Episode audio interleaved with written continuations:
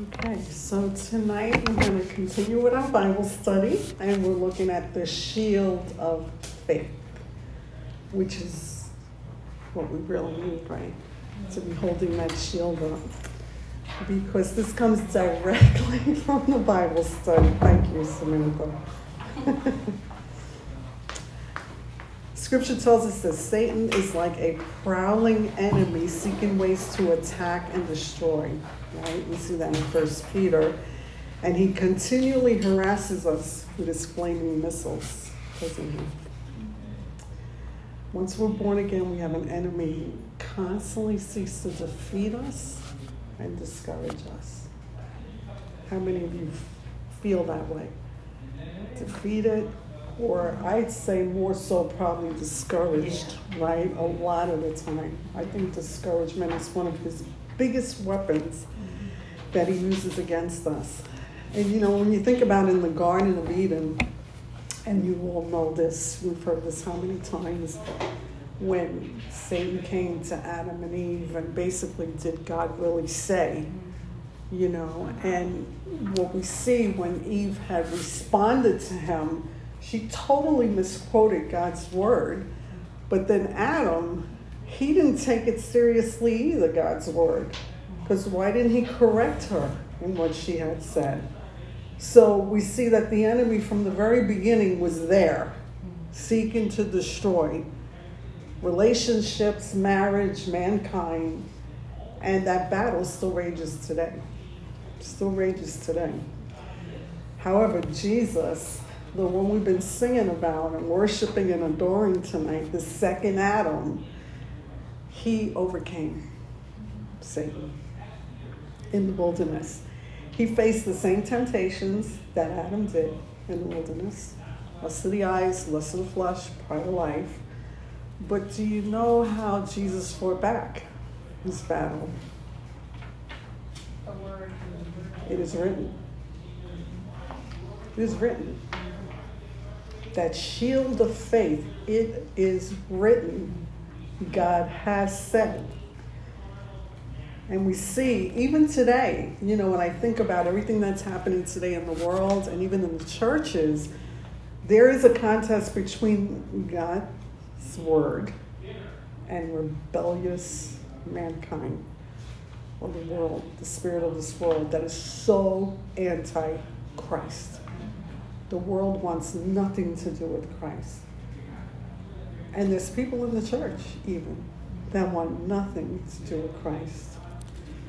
And Jesus told us that his kingdom was not of this world.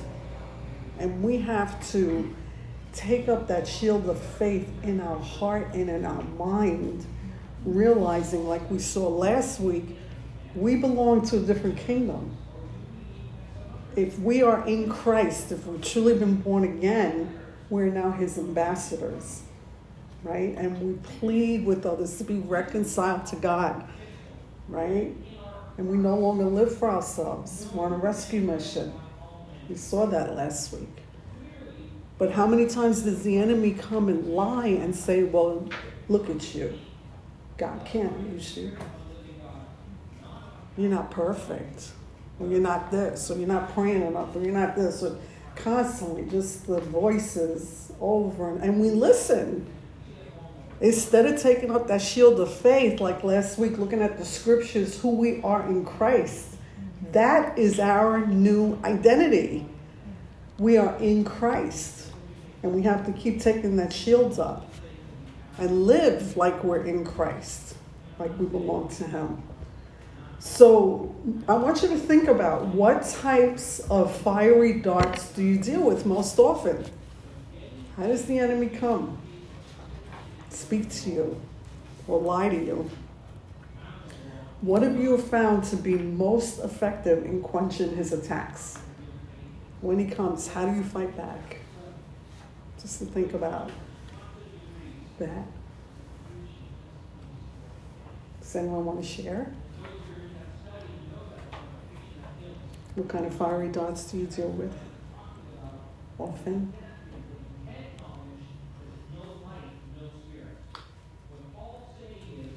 Discouragement. Hmm? Discouragement. Discouragement, like we already said. Depression. You're not good enough. You're not good enough. You know, I'm gonna just confess. I have an anger issue. An anger I can fly off the handle real quick. Mm-hmm. And he beats me up about it. Mm-hmm. You see, I told you you're not a Christian.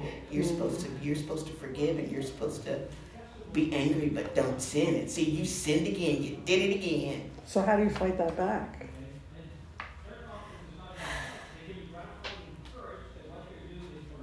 I try to, you know, think, and it takes a while sometimes. Mm-hmm. But I'm like, but but no, God said that if I confess my sin, mm-hmm. He's faithful and just to forgive me Amen.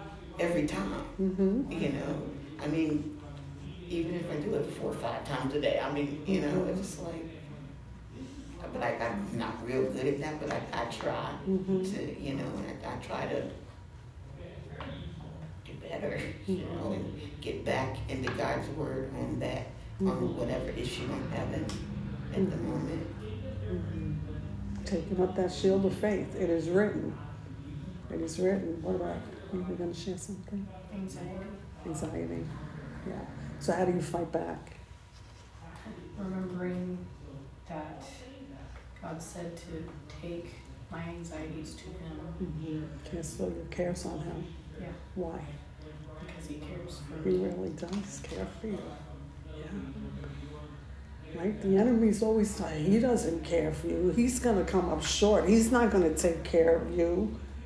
You're going to be found wanting. I mean, how many times does he speak that to us, right? But the thing is, why do we listen to him? Why are we taking up that shield of faith quicker? Like Jesus said, you know, Jesus in the wilderness, it's written, it's written. My Father has said this, X, Y, and Z whatever that might be.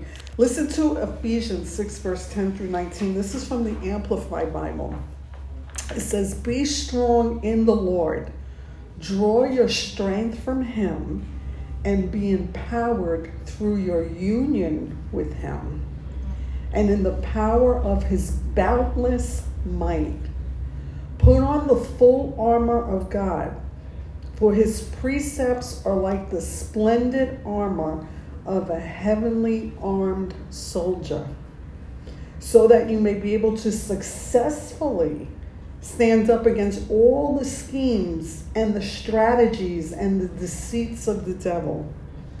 For our struggle is not against flesh and blood, contending only with physical opponents, but against the rulers, against the powers, against the world forces of this present darkness against the spiritual forces of wickedness in heavenly supernatural places. Therefore, put on the complete armor of God so that you will be able to successfully resist and stand your ground in the evil day of danger. And having done everything that the crisis demands, to stand firm in your place, fully prepared immovable, victorious. So stand firm and hold your ground, having tightened the wide band of truth, personal integrity, and moral courage around your waist, and having put on the breastplate of righteousness, an upright heart, and having strapped on your feet the gospel of peace in preparation to face the enemy with firm footed stability and the readiness produced by the good news. Above all, lift up the protective shield of faith with which you can extinguish all the flaming arrows of the evil one. And take the helmet of salvation and the sword of the Spirit, which is the word of God with all prayer and petition, pray with specific requests at all times, on every occasion, and in every season in the Spirit. And with this in view, stay alert with all perseverance and petition, interceding in prayer for all God's people. There's a lot there. a lot there to meditate on, a lot there to say, Am I doing this? All of it, not just one piece, but the whole thing, what's written here, because this is what God has given to us to stand. To stand when the enemy comes in like a flood. God will raise up a standard against them. That standard is what his word says. Page 39 in the Bible study saying, knowing the warfare we must face as his children, God has given each of us a suit of armor as protection against Satan's attacks. And that's very encouraging because we see that we have not been left alone here to fight this battle on our own. Jesus said, "It's I need to go to the Father because if I go to the Father, I'm going to send you a helper, i send you the Holy Spirit, and He will help you to fight this battle." And we know that He prayed for His disciples, continues to pray for us. Father, keep them from the evil one. In John 17, we read that his prayer, what he prayed for his disciples, but what he prays for us. He prayed for us. So we're not alone in this battle. And that's an encouragement to know that. Ephesians 6 16, which was the point of the whole Bible study for this week, where it talked about, again in the Amplified, above all, lift up the protective shield of faith with which you can extinguish all the flaming arrows of the evil one, the fiery darts that come. Albert Barnes says the shield was an ingenious device by which blows and arrows might be parried off and the whole body defended. It could be made to protect the head. Think about the attacks we have in our mind or the heart. Think about the attitudes in the heart that Satan wants to get a foothold in there with hang, anger, bitterness, resentment, unforgiveness, or thrown behind to meet an attack there. How many times are we afraid to take a step of faith because we think, well, what if this happens, or what if that happens, or what if this? I mean, all the what ifs that goes through our mind, and it paralyzes us. And why is not doing anything? Because we're paralyzed by fear. As long as a soldier had his shield, he felt secure. This needs to be real to us. As long as he had his shield, he felt secure, and as long as a Christian has faith, he's safe. His shield comes to his aid in every attack that is made on him, no matter from what quarter. It is the defense and guardian of every other Christian grace, and it secures the protection which the Christian needs in the whole of the spiritual war.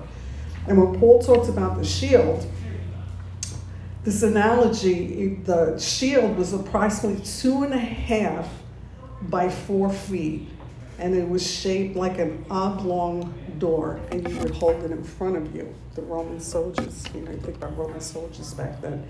It was made of leather. It would be soaked in water to fireproof it, ensuring that fiery darts could not harm the soldier who used it properly. The New American Standard emphasizes, in addition to all taking up the shield of faith, which will you will be able to extinguish all the flaming arrows of the evil, of the arrows of the evil. That's a typo there, of the evil one. Our faith is essential, is an essential protection. It's essential, battle proofed by a loving God who's already overcome the world. Jesus has overcome the world. And all we have to do is pick up the shield, the reality of that. Jesus has overcome the world, the flesh, and the devil. And again, he sent us the helper to help us to live in the same way. And when the enemy comes lying, saying, Look at you, you keep doing the same thing over and over again. Well, I thank God Jesus died on the cross for me. I thank God that his blood can make me as white as snow. I thank God that he said he cleanses me from all unrighteousness whenever I fall short of the glory of God and I confess my sin. And I'm grieved over it. And I'm wanting him to change me. I'm not going to believe the lie of the enemy because he said in Philippians 1 6, He who began a good work in you will be faithful to complete it until the day of Christ Jesus. These are kind of shields we have to hold up. When the enemy comes and lies and say, You're not changing, look at you. But yet you could look back 10 years ago. Are you the same person? Five years ago? Are you the same person? Three years ago? Is he changing you? Changing your desires? Changing your attitudes? Are you grieving more? You know, when you realize I blew it. I blew it, Lord. Don't let the enemy beat you up. There is therefore no condemnation to those who are in Christ Jesus, Romans 8 1 says. And that's why it was so important last week to see we are in Christ Jesus, so there is no condemnation. We confess our sins, He's faithful and just to forgive us. And the more we see Him and know Him and love Him, we want to forsake all the sins, all those things that easily ensnare us. We want to put them off. We want to put them off. So, what we see then, the safety of faith, Peter and John teach us how we can live victoriously in this world. Samantha, can you read 1 Peter 5, verses 8 and 9 there? Be sober, be vigilant, because your adversary the devil walks about like a roaring lion, seeking whom he may devour. Resist him, steadfast in the faith knowing that the same sufferings are, experience, are experienced by your brotherhood in the world. So, how do we fight? By resisting Him steadfast in the faith. That word to be sober, where it talks about that first verse there, be sober and be vigilant, is to watch, to be calm and collective in spirit, to be temperate and circumspect. Don't fly off the handle. Don't react.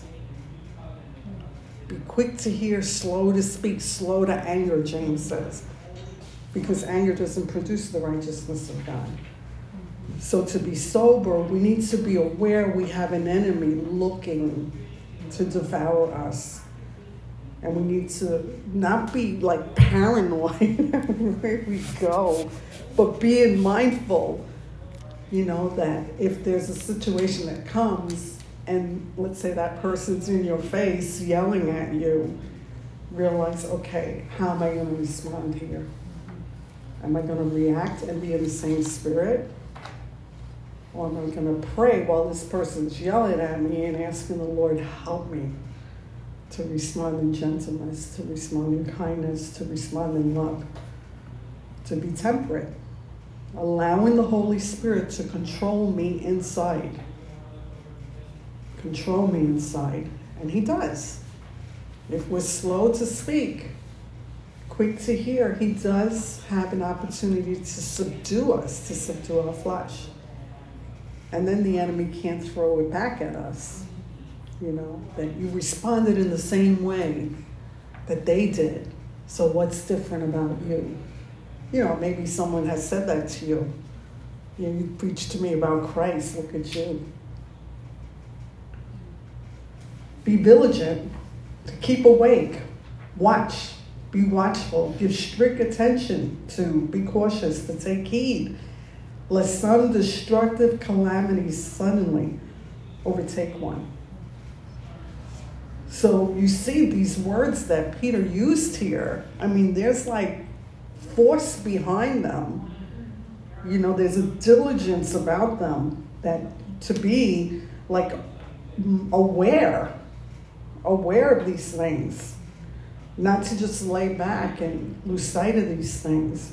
Resist him steadfast in the faith, the conviction that God exists and is the creator and the ruler of all things, the provider and the bestower of eternal salvation through Christ, a strong and welcome conviction or belief that Jesus is the Messiah, through whom we have obtained eternal salvation in the kingdom of God, the belief with the predominant idea of trust or confidence, whether in God or in Christ, springing forth from faith in the same. The character of one who could be relied on, that he is faithful. And we, I think every class we've had since we've started this study, Becoming Women of Faith, it still keeps circling back, if I could say it that way, to he is faithful you know, and that's what the enemy's always trying to get us to doubt in God's faithfulness. And it's a battle. It's a battle. That's why we have to walk by faith and not by sight. Because if we walk by sight, we'll just we'll agree with the enemy. We'll agree with him. John told us in 1 John 5, verses 4 and 5 For whatever is born of God overcomes the world. And this is the victory that has overcome the world, our faith. Who is he who overcomes the world but he who believes that Jesus is the Son of God? And I would trust that we all here in this room believe that Jesus is the Son of God, that he is the Messiah, that we have made that profession of faith. And Matthew Henry said, faith is the cause of victory, the means, the instrument, the spiritual armor, and the artillery by which we overcome. So, as a result of faith, what we see here, in and by faith, when we're in a spiritual battle, we cleave to Christ, right? Because we realize, I can't fight this on my own. I need Him. I need Him to help me. I need him. And in contempt of and opposition to the world, I'm not going to trust the world to deliver me in this situation. Only God can deliver me in this situation. Only God can provide me the help that I need, not this world. This world is empty. It's empty. Two, faith works in and by love to God and Christ, and so withdraws us from the love of this world. And we see that the more we're growing in our faith, we should be separating ourselves more and more and more from this world, the value of the world, just the things that people run after in this world, the securities in this world. I mean, I think it's easy for us in our generation to see it's really passing away. The securities of this world is passing away quicker and quicker and quicker. So, where is our faith? You know, is it in the world or is it in Christ?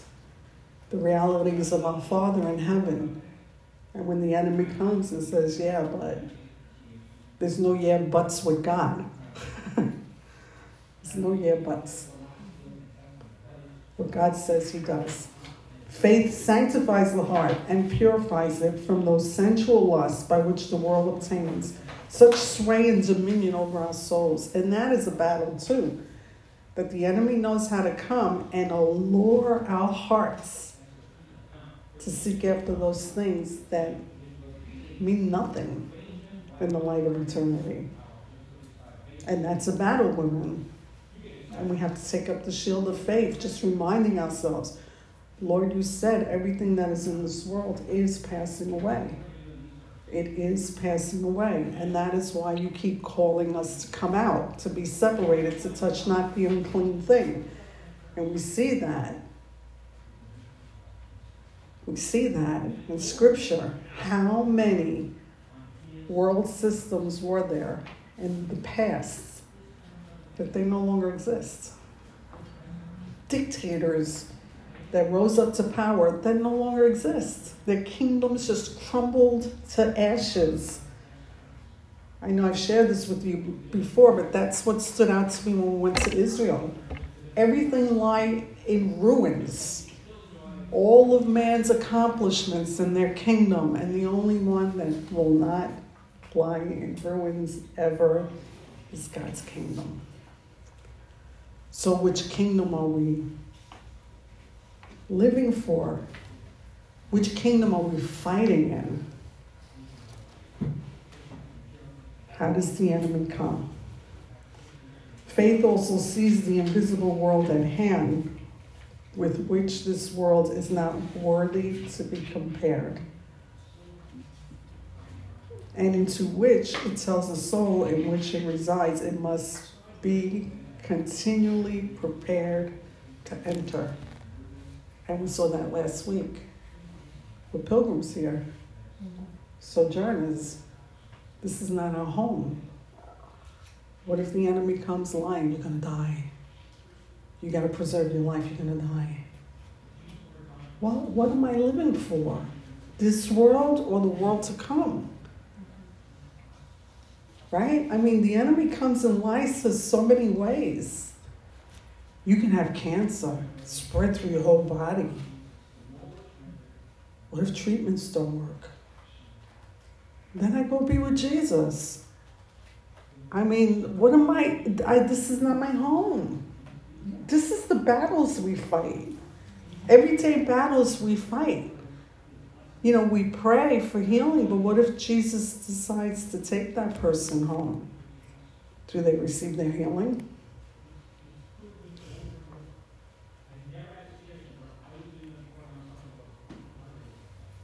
I'll let you answer that.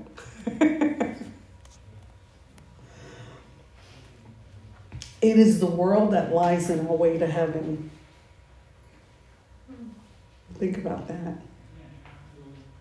It's the world that lies in our way to heaven. And it's the great impediment to our entrance there.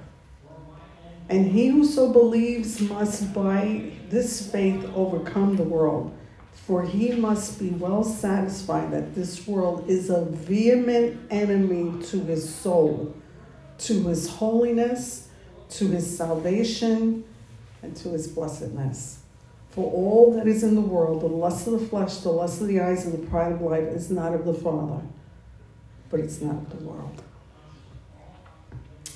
So again, we have to just keep reminding ourselves of that because when the enemy comes and says you're going to lose everything, you may wake up one day and you can't even get into your bank account. They might come knocking on your door and take your home from you. Does the enemy talk to anyone else like that here? What do we do when he says that? Do we carry fear? Or do we look at the saints that have gone before us, the heroes of faith? That's our last chapter in this Bible study. And look at everything they forsook to follow Christ. And they received a greater reward than what they could ever receive here on planet Earth. So, you know, we have to learn how to take up that shield of faith that, yeah, but God's word says that if I was to lose everything, where is my treasure? Is it here, or am I storing up treasures in heaven where moth or rust, nothing can corrupt it? Remembering our inheritance is in Christ. We're heirs with God, co heirs with Christ. We're part of his family. So we have to take that shield of faith up when the enemy comes and lies and says to us, or maybe it's true. Maybe what he's saying is true and it will happen. But what am I living for? Which kingdom am I living for? We have to constantly evaluate that. So 2 Corinthians 10, verse 4 and 5 says, For the weapons of our warfare are not carnal, but mighty in God for pulling down strongholds, casting down arguments. Some translations said vain, vain imaginations and every high thing that exalts itself against the knowledge of God, bringing every thought into captivity to the obedience of Christ. And what's interesting about that word stronghold is anything on which one relies, of the arguments and reasonings by which a disputant endeavors to fortify his opinion and defend it against his, his opponent. And usually we have the enemy will come just the lies about God he speaks to us about. And that's why it's so important to be in the Word because God's Word, He reveals to us who He is in His Word. But then, too, by experience, when we go through different trials, when we face different hardships, during those times, God is really revealing his heart to us, what he's really like. And he is tearing down lies that we believe about him if we let him, destroying strongholds, vain imaginations, prideful thoughts that we have against God. Because what we don't realize is when we're not thinking right about God, we align ourselves with the enemy. And we're basically saying, See, you're not good. I can't trust you. I have to be my own God. I have to provide for myself just in case you fail just in case you don't come through.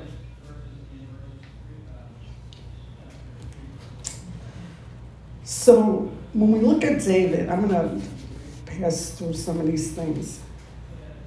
We all know David's life and how he ran from Absalom. His son was basically going to take his kingdom from him. And in Psalm 3, verses 1 through 4, David wrote, Lord, how they have increased who trouble me. Do you ever feel like that sometimes? How they've increased who trouble me. Many are they who rise up against me. Many are they who say of me, There's no help for him in God. Selah. Those many voices that speak, that rise up against you.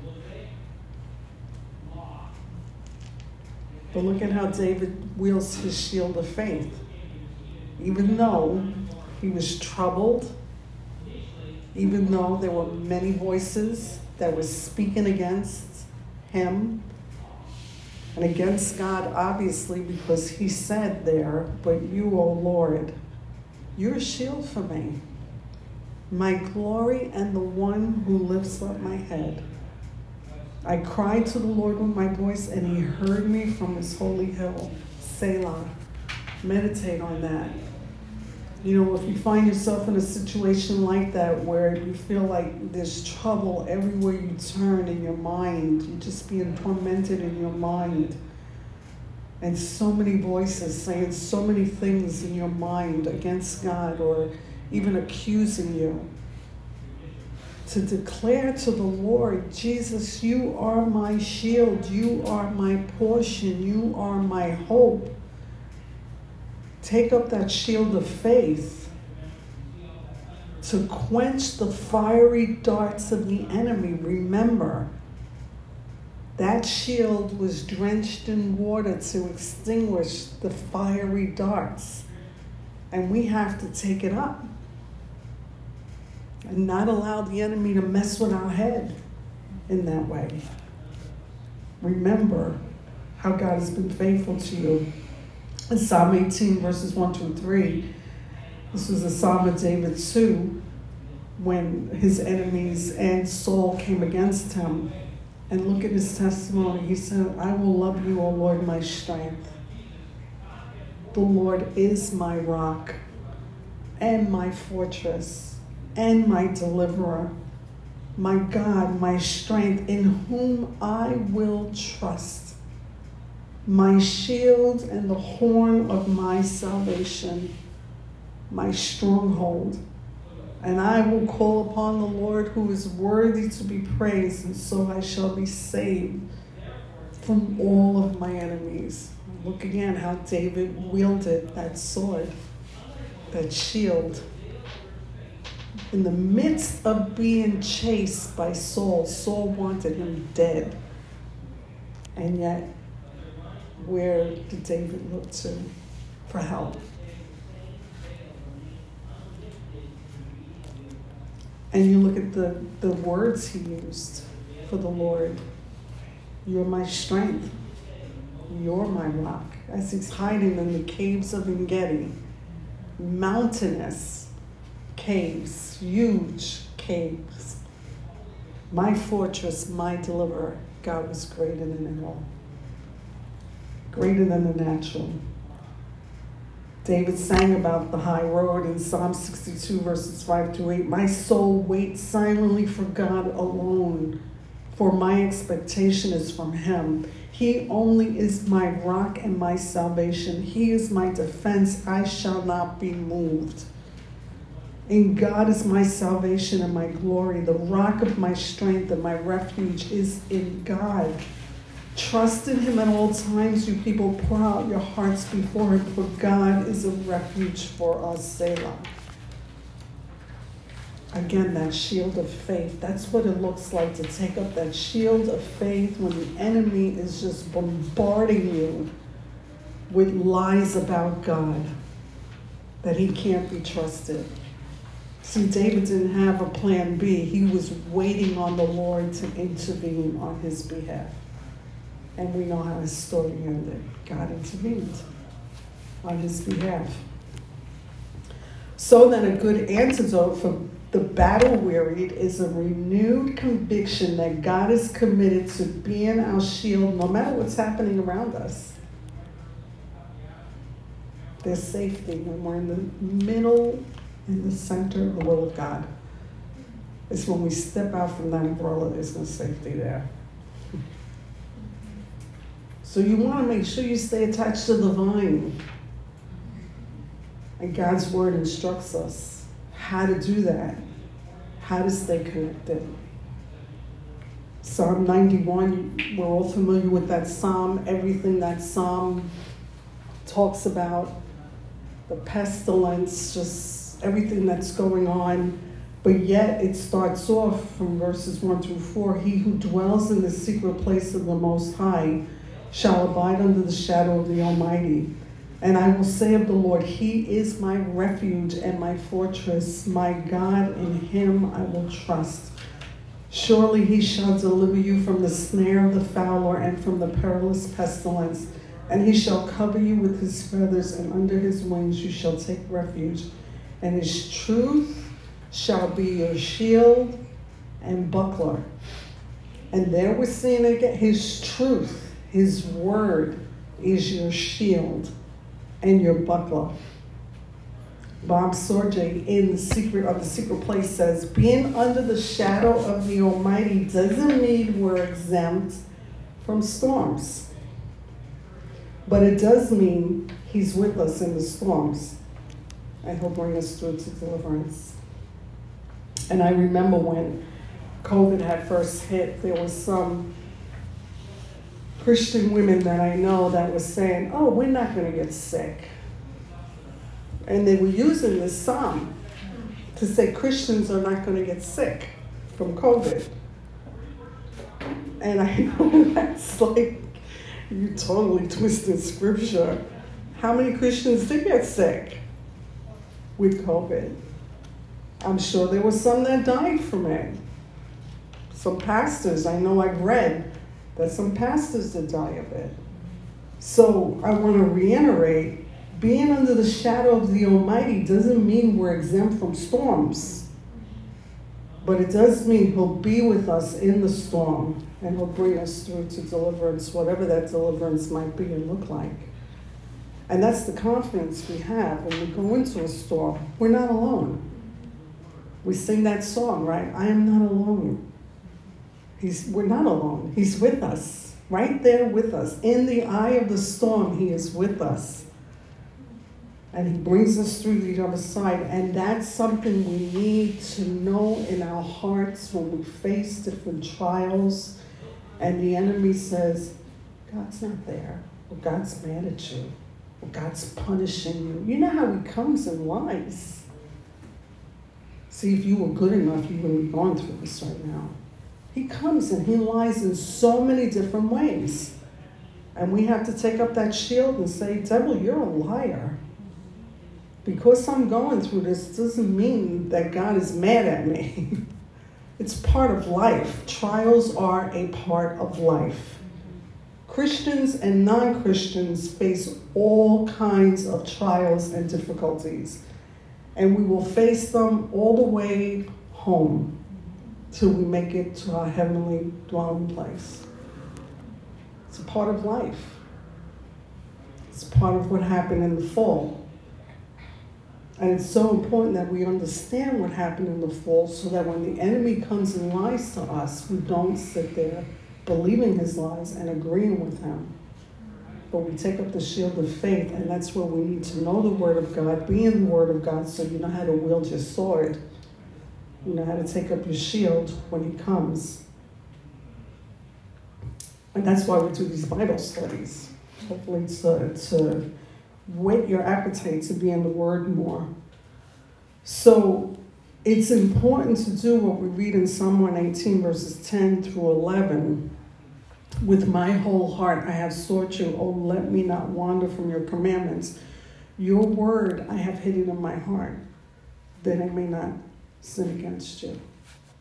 And that's something we have to do individually hiding God's word in our heart.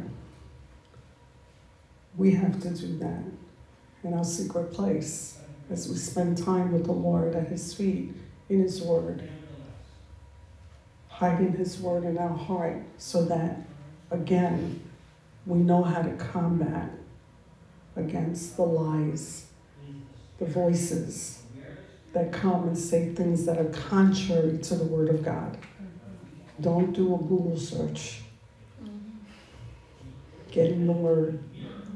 Let Scripture interpret Scripture. Don't take scripture out of context. That's where we get in trouble. That's what happened in the garden. As God said, and Eve totally misquoted what God had said. They didn't take God's word seriously.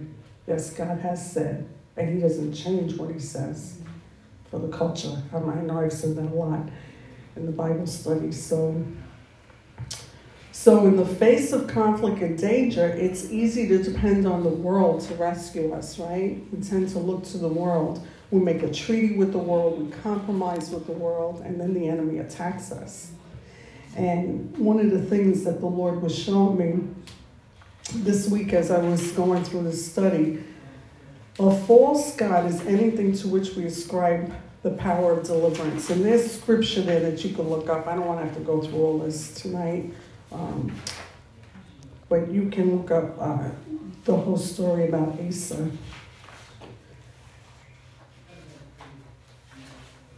That's listed there from Chronicles. But a false God is anything to which we ascribe the power of deliverance. And what, what, what I was thinking about was the shield of faith. We have the shield of faith, which is God's word, right? But we can have other shields of faith that we put our faith in. Sources that we think that can deliver us, and we make them our shield of faith instead of God. Meaning we're putting our faith in these things to deliver us. They could be money or a bank account, could even be health insurance, medical treatment or prescriptions, social security, retirement plans, IRAs credit cards, loans, drugs, alcohol, pleasure, entertainment, recreation, sports, sex, social friends, social circles, counselors, declaring bankruptcy, whatever. We can make anything our shield of faith, thinking it's going to deliver us in time of trouble. And all those things can't deliver us. Only God can. And he's really trying to teach us how to really depend on him these past few years. I mean, he's like really wanting us to get our focus where it needs to be on him. Because we don't know what tomorrow holds. But we do know there is a global shaking that continues to go on to this day. And if we're putting our trust and relying on these things, What's going to happen when they're all taken from us? When they're being stripped away from us? Where's our shield going to be? Our shield of faith. This is something we all have to look at personally. What am I trusting in? For today and for the future. What am I trusting in? Is it unshakable, immovable, a rock? I mean, think about David, the terms that he used for God. Is what I'm trusting in that? No, it can be shaken. It's not stable. It could be taken away. So that tells me I have to get my focus in the right place and not just assume everything is going to continue to go on the way that it's always been because this is all I've ever known. Because again, when we take up the shield of faith, we get in God's word, we know what's coming. God has made it clear in His word prophecy prepares us for what's coming. And there's a lot of prophecies that have been fulfilled and have yet to be fulfilled. So we have to look at okay, when the enemy comes in like a flood and lies to me, where am I going to run to? And whose report am I going to believe? Because as we've been learning, becoming women of faith is trusting in God's faithfulness. He does not lie. And He's never failed any one of us sitting in this room. God has been faithful to us from the day we were knit together in our mother's wombs. Even if we had horrible upbringings, God's been faithful to see us through that and to bring us where we are today.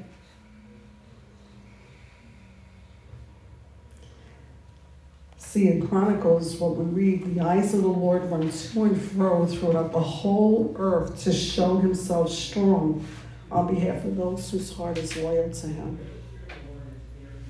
So he's looking. In our generation, he's looking. Who can I reveal myself to? Who can I show? That I am who David said I am. In the midst of everything he was facing, his whole world was shaken down. We had nothing but his two legs to go running. There's no safer place in the universe than in his bosom, God's bosom. I sang that tonight right?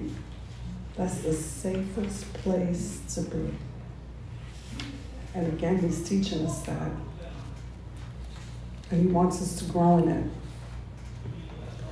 So, the two questions I would leave you with is can we see God using our storms in our lives to guide, guide us to a higher kingdom living?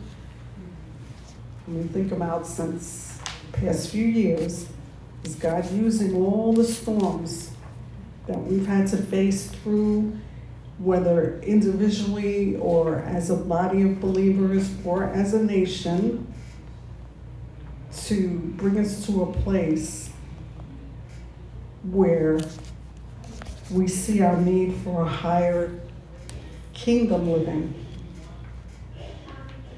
So that when the enemy comes and lies, our response is, well, I'm not living for this world because I'm just a soldier.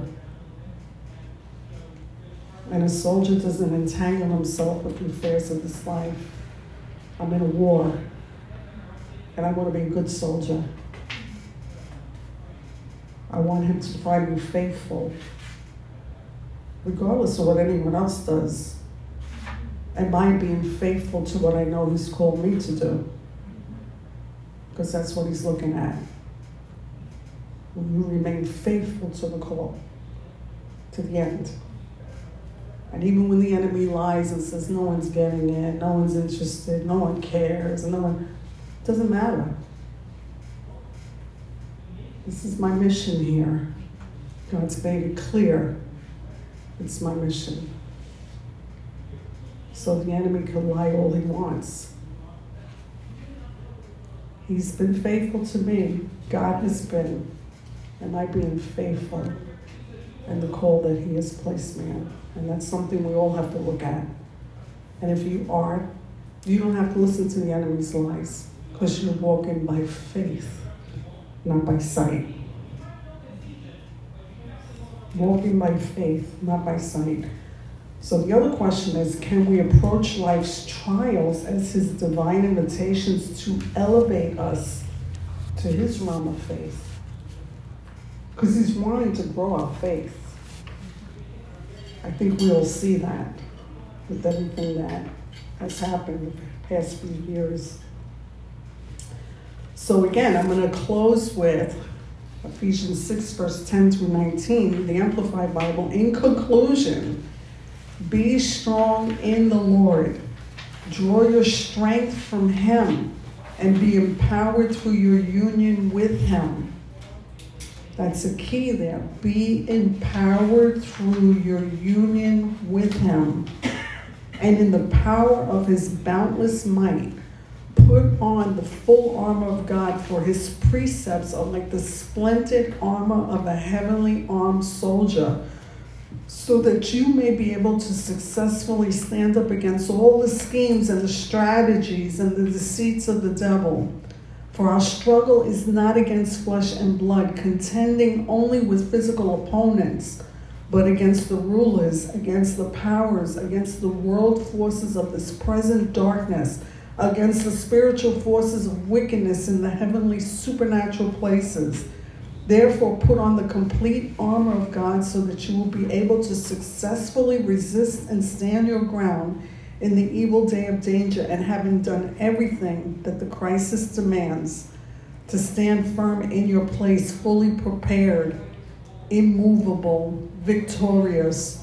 So stand firm and hold your ground, having tightened the wide band of truth, which is personal integrity and moral courage, around your waist, and having put on the breastplate of righteousness and upright heart having strapped on your feet the gospel of peace in preparation to face the enemy with firm footed stability and readiness produced by the good news. Above all, lift up the protective shield of faith with which you will extinguish all the flaming arrows of the evil one. And take the helmet of salvation and the sword of the Spirit, which is the word of God with all prayer and petition, praying with specific requests at all times, on every occasion, and in every season in the Spirit.